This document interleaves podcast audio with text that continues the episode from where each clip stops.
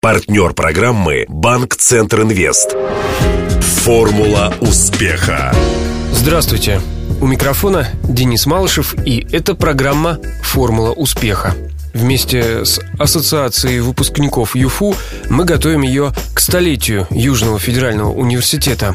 В студию приходят выдающиеся политики, бизнесмены, ученые, артисты и спортсмены, кто когда-то учился в одном из вузов, объединившихся в ЮФУ. Они вспоминают альма-матер и делятся опытом – Сегодня мой гость – ростовский предприниматель, изобретатель Степ Шансона. Что это за зверь такой, скоро мы и узнаем. Марк Котляр. Прошу любить и жаловать.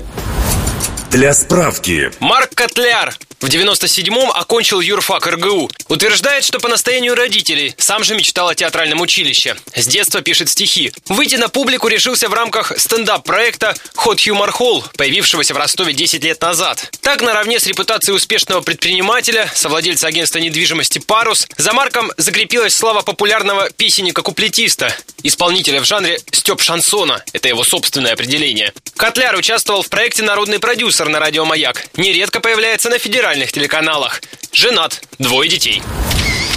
Интервью. Как-то, представляя вас на сцене, конферансье назвал вас дважды отцом, ростовчанином, риэлтором. Что-то поменялось? Пока что я дважды отец, ростовчанин и риэлтор. Что еще? Трижды отцом пока не готов. А видео было датировано, если не ошибаюсь, 2013 годом. Да, как раз только сын родился. Активно участвуете в воспитании подрастающего поколения. Время находите? Ну, у меня есть своя теория по поводу воспитания детей. То есть, э, когда жена просит оставаться с ребенком, там еще что-то, я ей всегда говорю, что, ну, отцы мы такие, мы остаемся, когда есть полное взаимопонимание. Когда ребенок э, еще не все слова произносит, то я не остаюсь. Но на самом деле участвую, конечно, гуляю, играю, там все, что от меня зависит, делаю. Даже ну, попу что, мою. Даже так? Да. Ну, как же без этого-то? Конечно. А старший ребенок? Ну, уже сформировавшаяся личность 7 лет, танцует, э, рисует, ходит на подготовку подготовку к школе. Сейчас а, самая главная моя а, боль – это мы учим стихи. Папа просит, как творческая личность, читать с выражением, а она говорит, и так сойдет. Почему-то учит она всегда перед сном. Перед сном лучше запоминается. Да? Ну, считается, да, так. Ну, что... у меня вообще с памятью туго, я даже тексты собственных песен с трудом запоминаю. У меня иногда складывается ощущение, что вы просто импровизируете. Мы выступали в Москве в, в очень большом клубе таком, э, и там были музыканты разные, они подошли, говорят, «Э, слушай, ну тебе легче всех. Я говорю, почему? Ты же забываешь текст? Я говорю, да. А у тебя много нецензурщины, поэтому тебе легко находиться и заменять некоторые слова, ну, как бы в песнях, да, поэтому, ну, импровизирую очень редко, ну, именно в тексте стараюсь не импровизировать, но если то легко заменить. Что будете делать, когда ребенок попросит познакомить с вашим творчеством? Совершенно к этому спокойно отношусь. И жена тоже, и дочка слушала, и у нее была любимая песня моя про Козюлю. Дело в том, что есть такой писатель Юза Лешковский, да, а, я с удовольствием его читаю. И я думаю, что я ближе туда, к литературе какой-то. Ну, я не употребляю эти слова для связки рифмы просто, а они у меня как-то всегда литературно обоснованы. О творчестве. Мне иногда кажется, что начни петь что-то другое, могут не понять. Хотя э, у меня есть заветная мечта собрать всех э, друзей, близких и исполнить на самом деле то, что я еще другое пишу, да? А что же это такое? Тут неожиданно раз приоткрывается совершенно другое. Ну, это какая-то лирика. Я очень так трепетно к этому отношусь, к лирическим стихам, к прозе. То, с чем меня привыкли ассоциировать, это такая самоирония над тем, что я делаю э, другое. То, что сейчас э, репетируете, это близко к тому, о чем вы говорили, к лиричному серьезному Марку Котлеру? Последняя такая у меня затея. Я стал уходить э, от таких вот прям скользких тем, да, которые напрямую связаны с какими-то там физиологическими особенностями взаимоотношений полов. И стал стараться искать вот юмор именно такой вот в жизненных каких-то там ситуациях. И последние мои песни, они более э, такой городской лирический юмор. Ну вот я принес, у меня есть как раз вот я в студии записал сейчас, э, не в студии, а на репетиции, просто на телефон Мама, папа, дед и я. Очень дружная семья. И каждый вечер, как стемнеет Мы выходим на аллею. Мама намечает плохо Папа в челюсть бьет неплохо. Дед сидячий, он на стреме. Мы сшибаем телефоны Есть для вас табу на определенные темы, над которыми вы шутить не будете? Над всем можно пошутить. Бабушка у меня умерла, ну, там, достаточно давно уже.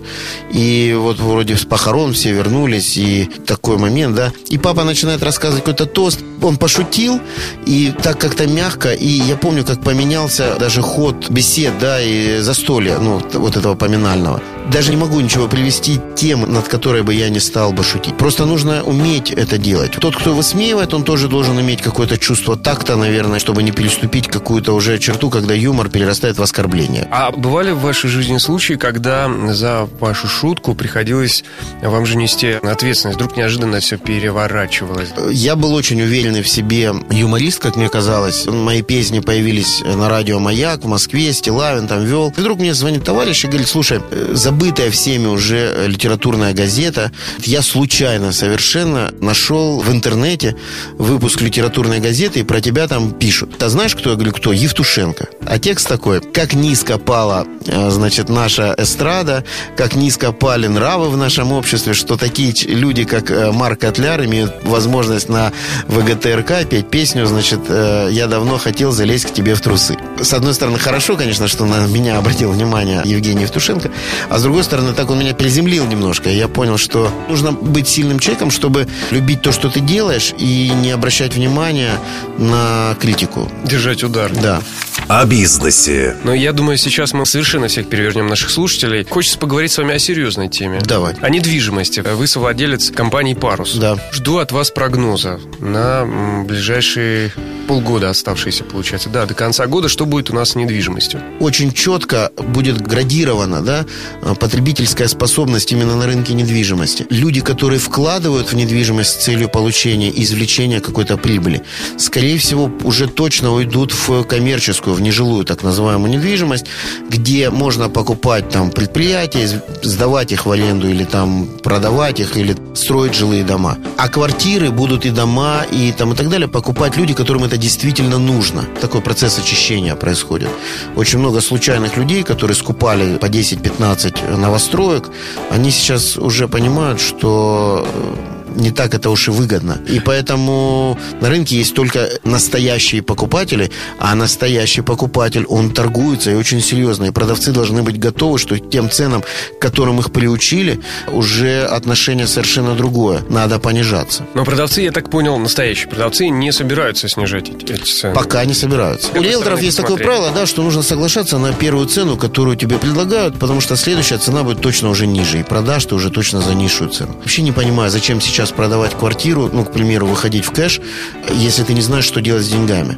А если ты продаешь квартиру для того, чтобы там в бизнес вложить или купить другую квартиру, то тогда действительно нужно думать и лавировать между желаемым и действительным.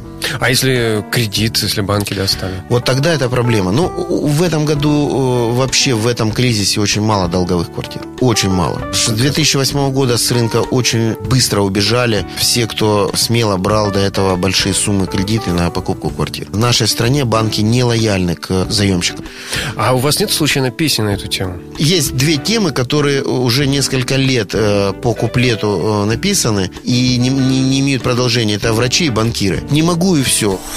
У вас а, растет целый сериал. Выступили композитором и сценаристом. Сценаристом. да? Ну, снимался Мы с Ростова называется. Какова судьба сериала? Снимал Руслан Кичиджиян по заказу э, Перец ТВ, так- тогда этот канал только открывался. Он очень неоднозначно был воспринят. Идея э, самого сериала была в том, чтобы все играли непрофессиональные актеры. Более того, на кастингах отбирались люди, которые приходили и говорили, у меня есть такая история. А режиссер говорил, а ты сможешь это сыграть? Сам себя в этой истории. Да, говорил человек. И играл. Почему бы и не быть еще и такому сериалу про Ростов? Там очень интересная была тема, связанная с названием. Как это так? Мы с Ростова, это Ну да, литературно как-то так, неверно, да. На самом деле, э, названия, которые присылала Москва, были вообще жуткие. И «Однажды в Ростове», и «Ростов настоящий». Ну, был полный какой-то бред. И я предложил фразу «Мы с Ростова». Почему? Если каждый из нас, положа руку на сердце, честно, вспомнит или представит себе ситуацию, что он в Москве, в Питере, э, в Чикаго, э, я не знаю, в Лондоне, и к нему подходит человек и спрашивает, ты откуда? Каждый из нас ответит, я с Ростова. Ну, никто не скажет, я из Ростова. Там. Мы говорим, мы с Ростова. Это совершенно нормально в обиходе наша там фраза. И она как раз и подчеркивает вот простоту тех людей, которые там снимались. Добрым утром, мой город. Это утро я встречу с тобою один на один. Я вернулся к тебе как к отцу, возвращается сын.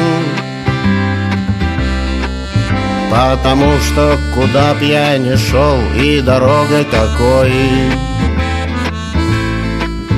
Я всегда возвращаюсь к тебе, а значит я возвращаюсь домой Программа называется «Формула успеха», и пришло время ее сформулировать. Итак, формула Марка Котлера, формула успеха. Ну, во-первых, высшее образование.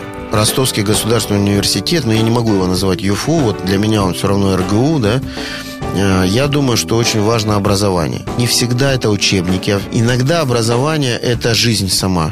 И как эта жизнь тебе преподносит уроки, как ты их впитываешь, как ты к ним относишься, это очень важно. Это первое. Второе – это доброта. В понятие доброты я включаю не приблажную да, доброту, когда вот, ой, все добрые, и я добрый, и все розовое, все там голубое, не знаю, там небо, облака, как все классно. Нет. Справедливая доброта. Когда ты знаешь, что ты делаешь человеку добро, ты хочешь его делать, да, и ты получаешь от этих людей тоже взамен добро. И третье – это юмор ну, на мой взгляд.